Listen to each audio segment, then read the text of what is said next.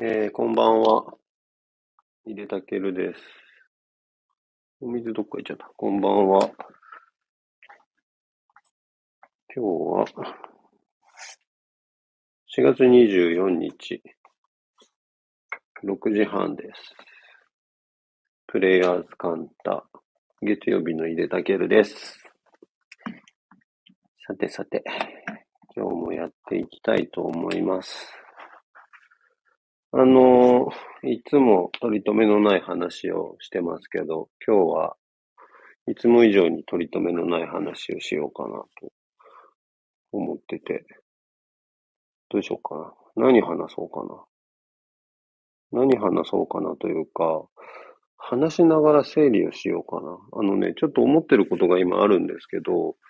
ものすごい頭の中でとっちらかってて、えっ、と、何の話をしてんだ、この人はっていうような話をしてみたいと思うんですけどね。うんとね、あ、たまには真面目な話をしようと思います。いや、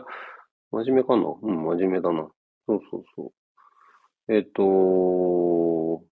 あ、あのね、ことの発端は今週、えっ、と、金曜日かな。えっ、と、とある大学に招待してもらっていて、お招きいただいてですね、あの、一コマ90分かな、講義をすることになったんですよ。で、それがね、社会学なの、あの枠で言うとね。で、社会学かと思って、あの、何話そうかなとかって思って、ほら、僕別に社会学って言われてさ、その専門家でも何でもないので、何話すんだろうなと思って、さっきね、ちなみにあのチャット、今流行りのチャット GPT でさ、社会学の学生に向けて、遊びと子供の専門家は何を喋ったらいいでしょうかって質問したんだけど、そしたらまあまあいい答え返ってきたんだけどさ。っていうぐらいまあ何話そうかなって感じなんだけど、でもまあやっぱり自分のやってることとかね、あの、もともと興味関心のある部分とかっていうのを軸に据えて話すのがいいかなとか思ってて、で、なんとなく思い返してるのが、あの、マイノリティっていう言葉なんですよね。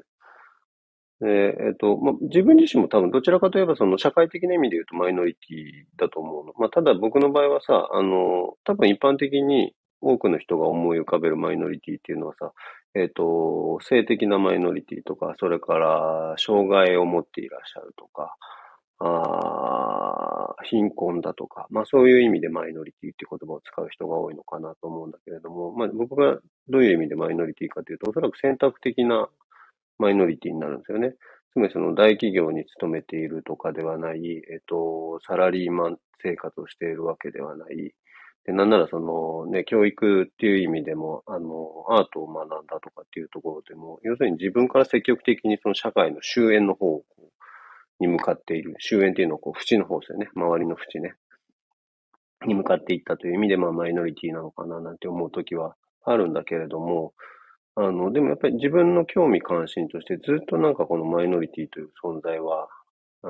あって、これ別に否定的な意味でもポジティブな意味でもどちらでもなくフラットな意味で今喋ってますけどね。で、一つはね、学生の頃なんですよ。大学生の頃に、あの、多分一番ぐらいに熱心にやってたことが、本当1年か2年かけてやってたことなんですけど、えっ、と、まあ、平たく言うとコミュニティデザインの実験みたいなことだったんだけれども、何してたかというとね、あの、えっ、とね、東金、千葉県の東金市にある、えっ、と、精神科のね、あと総合病院があったんです。すごい大きい、えー、精神科の病院があって、専門病院か、があって、えっ、と、浅井病院って言うんですけど、あの、そこにお勤めだった、えー、先生が、大学に遊びに来たんですよ。ある時ね。僕の大学の僕の研究室、僕が所属していた研究室に遊びに来てくれて。それでそこから交流が始まっていったんですけど、えっ、とね、それからね、あのー、まず半年ぐらいだったかな。その、病院に、えっ、とね、月に1、2回通う生活をしたんですよね。俺ともう一人いたんだけど、あの、同級生の松浦くんっていう人と二人で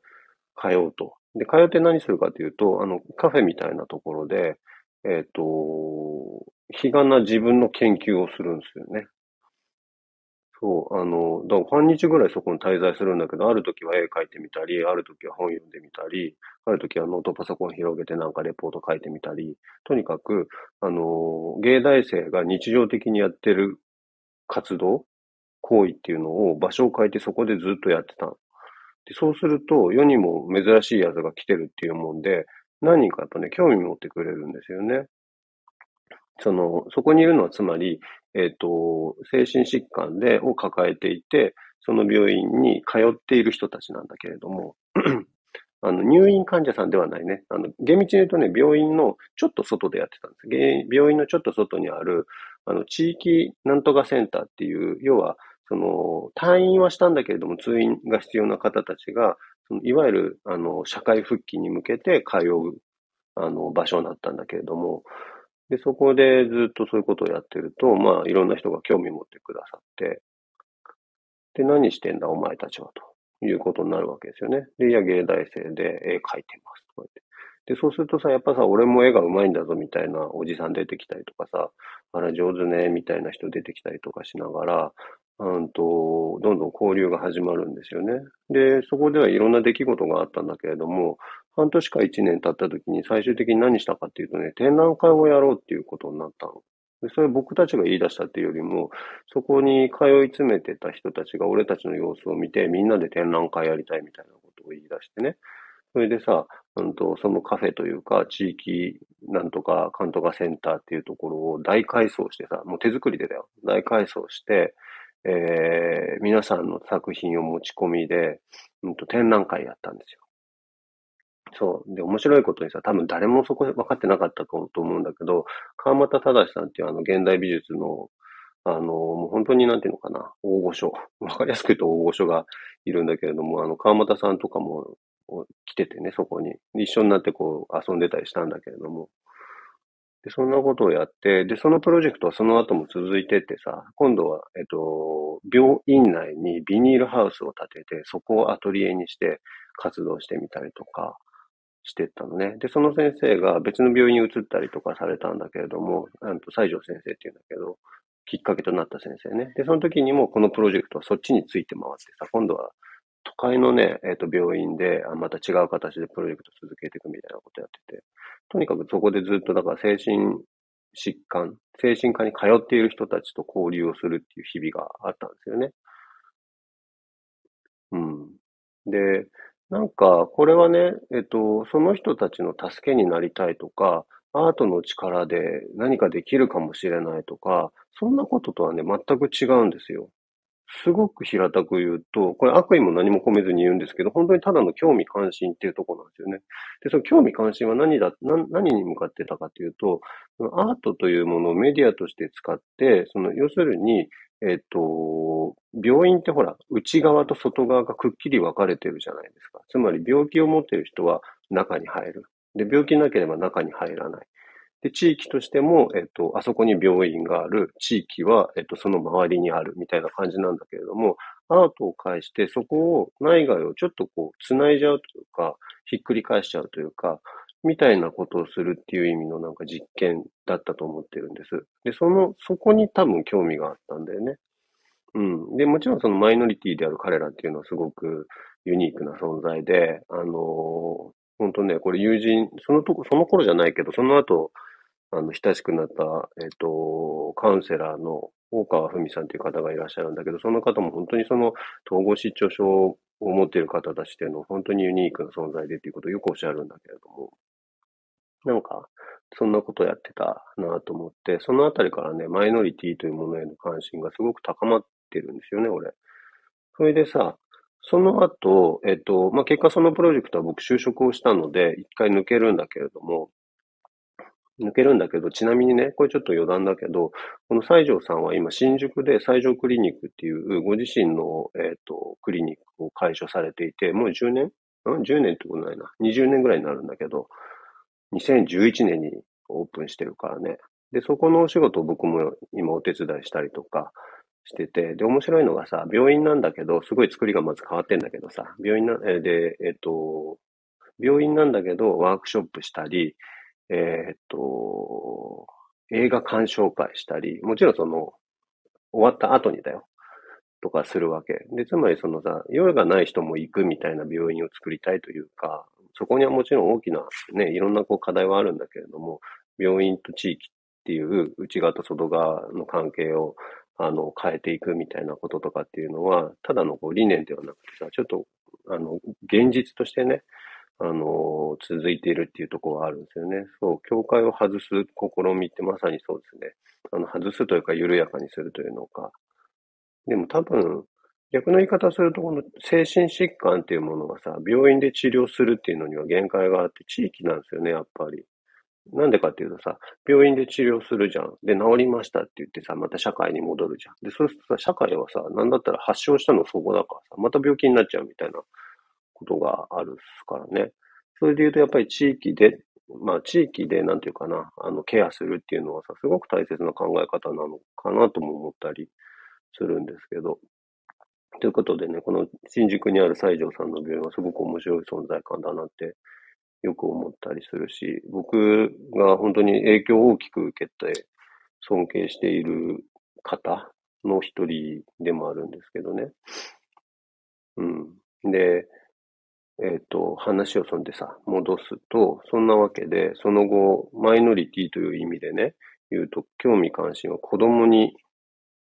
移っていくわけですよね。僕、その、あと就職した会社が、えっ、ー、と、ボーネルンドっていう会社なんですけど、これ完全に子供とか遊び、遊び道具を作るのか、遊び道具を、えー、販売したり、それから遊び場を作ったり、公園とかね、そういうのを作ったりとか、それから自分たちでも遊び場を運営するっていうようなことをやってるんですけど、子供ってね、まあ、数だけで言うとたくさんいるんだよね。もちろんね。あの、まあ、減ってる、少子化とかって言いながらも、それでもやっぱりすごくたくさんのね、子供たちがこの世界には存在しているんだけれども、でなんでマイノリティだっていうと、あの、これは別に定義でも何でもなくて、僕がそう思ってるっていうだけなんですけど、あの、自分の声を自分で届けられないという意味で、あの、マイノリティなんじゃないかなって思う時があるんですよね。つまり、例えばだけどさ、まさに昨日か、あの、地方選やってましたけど、選挙に行って社会を動かすっていう力も当然ないし、あのね、まだまだその、成熟してない存在という意味でも声を大きくするっていうことは難しかったりもして、そうするとね、どうしてもこう、与えられたものっていうものの影響ってすごく大きくなっちゃったりしますけど、っていう意味ではやっぱりマイノリティなのかななんて思ったりもするんだけど、でもこれもやっぱりさ、子供が好きなのでこの会社来ましたみたいなことじゃなかったんですよね。その子供という存在に対してな、デザインという力で何ができるのかっていう、どっちかというとそういう関心の持ち方から始まってて、そう。で、あの、昨日ね、えっと、長澤美香さんが自分のスタイリングアイテムとか、あの、私物とかを大放出するっていうセレクトショップというのか、フリーマーケットというのか、みたいな企画をやってたんですけどね。で、そこでさ、あの、もちろんさ、一つ一つのアイテムがすごい素敵だっていうのもあるんだけど、ミカさんの提案がやっぱ面白かったんですよ、すごくね。で、まあ、試着しに来られた、買い物に来られた方がさ、何点か試着したりするんだけど、そういうの見ててさ、なんか急にこういう声をかけてね、こういうのがあなたはきっと似合うわよ、なぜならこうこうこうだからとかって言ってやるのが、もう本当にね、えっと、で、それ切って出てくると、その方たちが、なんというか、お世辞抜きに皆さん大変身するんですよね。で、それ洋服がすごい素敵だから素敵なのかっていうと、そんなことなくて、どれもこれもちゃんとその方たちに似合ってっていうか、あの、本来そうあるべきだったんじゃないかみたいな見え方して皆さん帰ってこられるんですけど、すごくなんかその感じが面白かったんだけど、やっぱり、そのつまりね、これな何かっていうと、その内面を見つめて、えっ、と、自分でね、マインドフルネスとか、えっ、と、瞑想とか、今いろんなこう手法がありますけど、内面と向き合っていって自分をこう変革させていくっていうことを、僕たちはよくね、興味関心を持ってやる人が、このラジオ聞いてくれる方の中に多いのかなという気もするんだけれども、でもやっぱりハードから変えちゃうっていうのはすごい面白いですよね。なぜなら瞬間的に変わっちゃうっていうか、つまり算数の答え先にポコンと分かってて、そこまでのプロセスをそこからゆっくり時間をかけてやっていけばいいみたいな感じなんですよね。うん。で、それと同じ感じのことが、その、えっと、子供のための場を作るとかっていうことでも、場とか道具ね、できるなってよく思ってて、その、僕はさ、子供のための道具を作るとか、環境を作るみたいな仕事をしてたんですけど、よくね、だから質問されるんですよね。その後、ほら、 VERYで連載とかもやってたからね。あの、子供と接し方がわかりませんとかっていう方が結構いらっしゃるんですよ。まあ、現代ってさ、その、ご両親が、あの、だおじ、子供から見たらおじいちゃんおばあちゃんね、が結構離れた場所に住んでて、日常的にコミュニケーションが取りづらいとかさ、えっ、と、それこそまあ言葉、あんまり好きな言葉ではないけど、ワンオペってよく言われる、あの、ね、あの、子育てとか、まあそういう状況の中だとこう息苦しくなっちゃうことっていうのはたくさんあるだろうと思うんですけど、結果的にその子供とどう遊べばいいかわからない。遊び方がわからないとかっていうのを、まあ男女問わずよくね、聞かれるんですよね。で、その時にいくつか答えはあるんだけど、その一つがね、道具買っちゃいましょうなんですよね。おもちゃ買うっていうやつ。うんと、つまりさ、おもちゃっていうのは子供たちはそれを使って遊ぶから、そうすると遊びが必然的にというか自然発生的に誘引されるんですよね。そしたらそれに一緒になって遊べばいいみたいなとこあるから、遊び方わかんなかったらおもちゃ買う。つまりさ、おもちゃとかにあんま買っちゃいけないんじゃないかみたいなマインドがどっかにあるんだけど、なぜなら多分遊びっていうものをネガティブに捉えてるからなんだけど、でもおもちゃを買うことによって、えっと、子供たちはのびのびと自然に自由に遊ぶことができるので、おもちゃを介して、えっと、子供の本来あるべき姿っていうのを引っ張り出してあげるみたいなことできるってことなんですよね。そう。で、場もそうですよ。場もそうで、そのボーネルンドっていう会社は今ね、キドキドっていう遊び場を運営してるんだけれども、全国に今どんくらあるんだろう。僕がいた時で20カ所ぐらいあったんですけど、ちょっと減ったかな。あの、2020年に少しね、あの減ったかもしれないけど、まあでもまた増えてというか、あの、作り始めてたりもするし、最近だとあれですね、あの日本ハムファイターズのさ、新本拠地、エスコンフィールドっていうところに、あの、キドキドではないけど違う名称で遊び場作ってたりしましたからね。なんか、多分20カ所ぐらいはきっとあるんだろうと思うんだけど、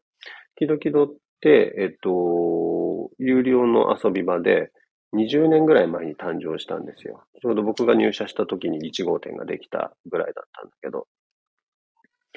それでさ、まあまあ、なんていうかさ、結構自分的にはカルチャーショックに強いものがあったんですよね。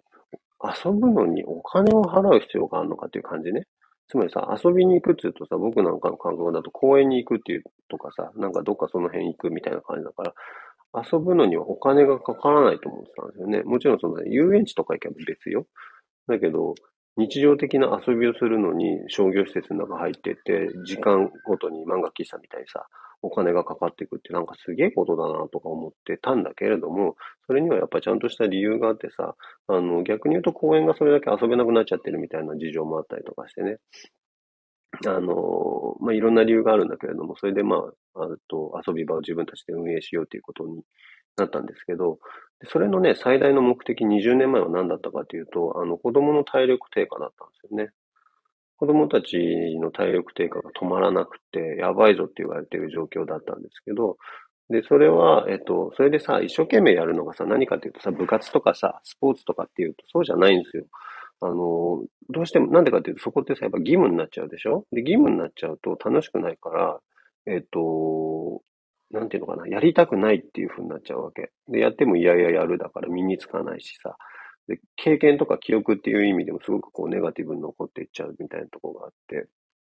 で、そのボーネルンドはどうしたかっていうと、遊び場を作ろうということにしたんですよね。だからそこの中ではもう本当にさ、走る、飛ぶ、跳ねるとかって、まあいろんなことがあるんだけれども、うんと人間の基本的な動作がどんどん獲得できるような、えっ、と、ものを遊具と空間を介して実現しちゃったということをやってて、それでね、そこでね、えっ、と、遊ぶと大体平均滞在時間が70数分とかだったかな。か90分ぐらいだったと思うんですけど、えっ、と、すげえんすよ。やっぱり運動量と発現する動作の種類っていうのが本当にすごく多くて、えっ、と、みたいなことがあったんですよね。これ全部あの、ボーネルンドが公表してるものなので、あの、調べればホームページとか出てると思うんですけどね。だから、これ何が言いたいかというと、その、環境があれば人は変わる道具があれば人は変わるみたいなことなんだと思うんだけど、マイノリティの話じゃなくなってきちゃった。まあいいか。今日はそういうことにしようって言ってたもんね。管を巻く日なんですよ、今日は。そう、だから、でもその、環境とか、えっ、と、道具とかの重要性っていうのをちょっとね、この数日で改めて、えー、見直しているところで、でやっぱりこの、まあ、カンタっていうプラットフォームという言い方してますけど、っていうのもある種そういうとこあるのかなとは思っていて、今はまだオンラインのね、活動の方が多かったりしますけど、でもなんかここを通じていろんなことが起こるというか、ような気もしてて、なんかあの僕、僕さ、あの真面目に部活動やってないんですよ。部活にあんまり所属もしてなかったし、所属しててもほとんど行ったことなかったし、で、スポーツが強い学校とかでも何でもなかったから、ただのこれは憧れでしかないんだけれども、えっと、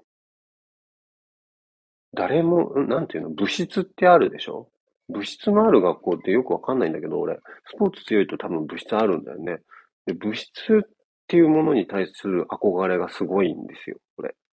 憧れっていうかな。なんかあの不良の溜まり場みたいなやつ。あ、違うのか。物質って物質活をするための空間だから物質なのか。でもなんかさ、物質といえばさ、不良が溜まり場みたいになっててさ、なんかこう荒れてて、ほんで、行きゃ誰かしらいるみたいなイメージが僕あるんですけど、でもね、ああいうのってすごくいいと思ってるんですよね。つまりいい場所ですよね。あの、行きゃ誰かいるだろうみたいな空間があって、で、目的を持ってない空間なんです、そこはね。だほら、会社とかっていうのはやっぱさ、仕事しに行くし、えー、っと、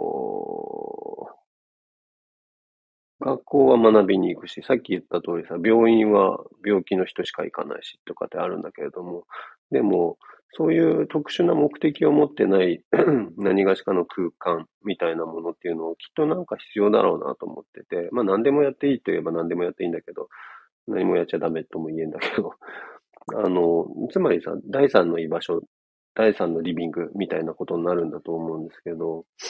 なんかそういうものっていうのが、特にティーンネイジャーに対しては少ないのかなと思ったりもするんですよね。なんかお、俺たちはさ、大人は別にさ、カフェでも何でもさ、行きゃいいんだけどさ、そんなカフェばっか行ってもね、若者楽しくないし、お金もまだないだろうし、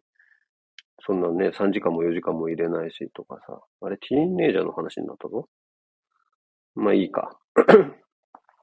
みたいなこともあるんだけど、でもこの、なんていうのかな、話を戻すと、えっ、ー、と、場なんですよ。この誰もいない場所違う違う違う。誰もいないんじゃないや。えっ、ー、と、物質ね。物質。こういう空間を作りたいなと思ってますよ。つまりそれは、あれよ。例えとしては出したけど、不良の溜まり場ってを作りたいってことじゃなくて、不良の溜まり場作っちゃったら俺が行けなくなっちゃうから。怖くて。だから、あの、不良の溜まり場になってる物質みたいなやつの、あの、不良が溜まってないバージョンを作りたいなと思ってるんですけど、それがなんか今やってることの行き着く先の、まあ、一つのビジョンなのかなと思う時もある、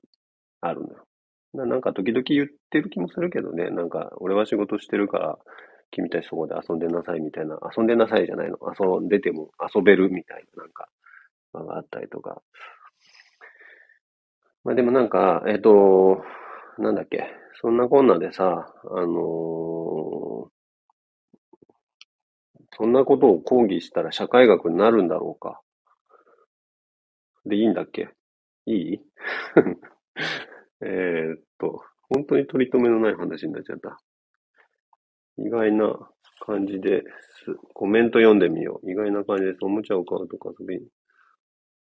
あ、そうなんですよ。もちろん、えっとね、おもちゃを、意外な感じです。おもちゃを買うとか、遊び場にお金を払うことで勝手に運動ができるというのはすごいですね。面白いです。場を作ることで勝手に体験できる。そう。これね、今日ね、あの、さっき音楽家、ミュージシャンの椎名明子さんっていう方と対談してたんですけど、もうすぐどっかから、どっかからというか動画出ると思うんですけど、あの遊びの重要性ってそこだと思うんですよね。つまりね、その義務でやることっていうのはなかなかどうしても身につかないんだけれども、遊んでやることっていうのは大前提にあるのが楽しいっていうことと積極性なので、えっ、と、身につくんですよ。つまり何かを得るために、体で言うとさ、筋力を鍛えたいがために運動をするっていうのはもちろん大人はそれでできるかもしれないけど、子供たちそこ難しいですからね。どっちかというと、遊んでいるうちに自然と、えっ、と、運動能力も身につくとか、で、運動能力身につくって何かというとさ、脳に対する刺激もすごくありますから、えっと、言葉選ばず言うと頭もきっと良くなると思うんですよ。頭良くしたいからと思ってさ、一生懸命勉強しなさいとかってやっててもさ、多分うまくいかないからね、とは思いますけどね。えー、あとはなんだ？大学の体育会の部室がたまりば、そうそうそうだ、憧れですよ。えー、ちゃんと部活でも使用したいけれど、あ、すいません。そうなんですね。部室っていうのはちゃんと部活で使用するんですよね。うん。多分俺漫画の読みすぎなんだと思いますね。子供の頃は児童館、部活やってる人は部室。そうだよね。子供の頃の児童館ってでもなんかほら、今思い返してみるとすごくこう、すごくいい環境だったかっていうと、そんなこともなかった気がしてて、多分、俺たちの感性使ってやればもっとなんかできるよね。えー、大学生対象に仕事してますが、若者サードプレイスそうなんですよね。多分これ、あの、サードプレイスが必要だと思うのは、えっと、ヨーロッパとか行くと図書館とか、そういうところが担っている場合ってありますよね。図書館の地下に何もない空間作っている国があったりとか、あと僕実際行ったことあるのは、えっと、フランスか。フランスのね、名前忘れちゃった。割と、えっと、郊外、パリの郊外の方で、えー、ある施設なんだけど、あのー、どっちかというと、あのー、黒人が多いエリアだったかな。えっとね、そこにあるのはね、えっと、まあ、ショップカフェとか図書館とかシアターとかの複合施設なんだけど、中央にね、だだっ広い空間があって、そこを開放してんですよね。で、そうするとね、そこの端っこでダンスの練習してる3人組いたり、なんかキャッキャ騒いでる3人組いたり、えー、あと何いたかな、ミュージシャンみたいのもいたし、本読んでる人いたりとかって、若者がさ、そんな感じでそこでなんか、ぐるぐる遊んでるんですけど、ああいう空間欲しいっすよね。えー、と思います。つうことで、何の話だかわかんないけど、えーっと、結論。今週、大学で、が大学生に対して講義をするわけですが、その内容は えっと、社会学なので、やっぱりチャット GPT に頼ってみようかな。遊びの先生っぽくていいんじゃないかと思うよ。ということで、今からチャット GPT に向かい合いたいと思います。ありがとうございました。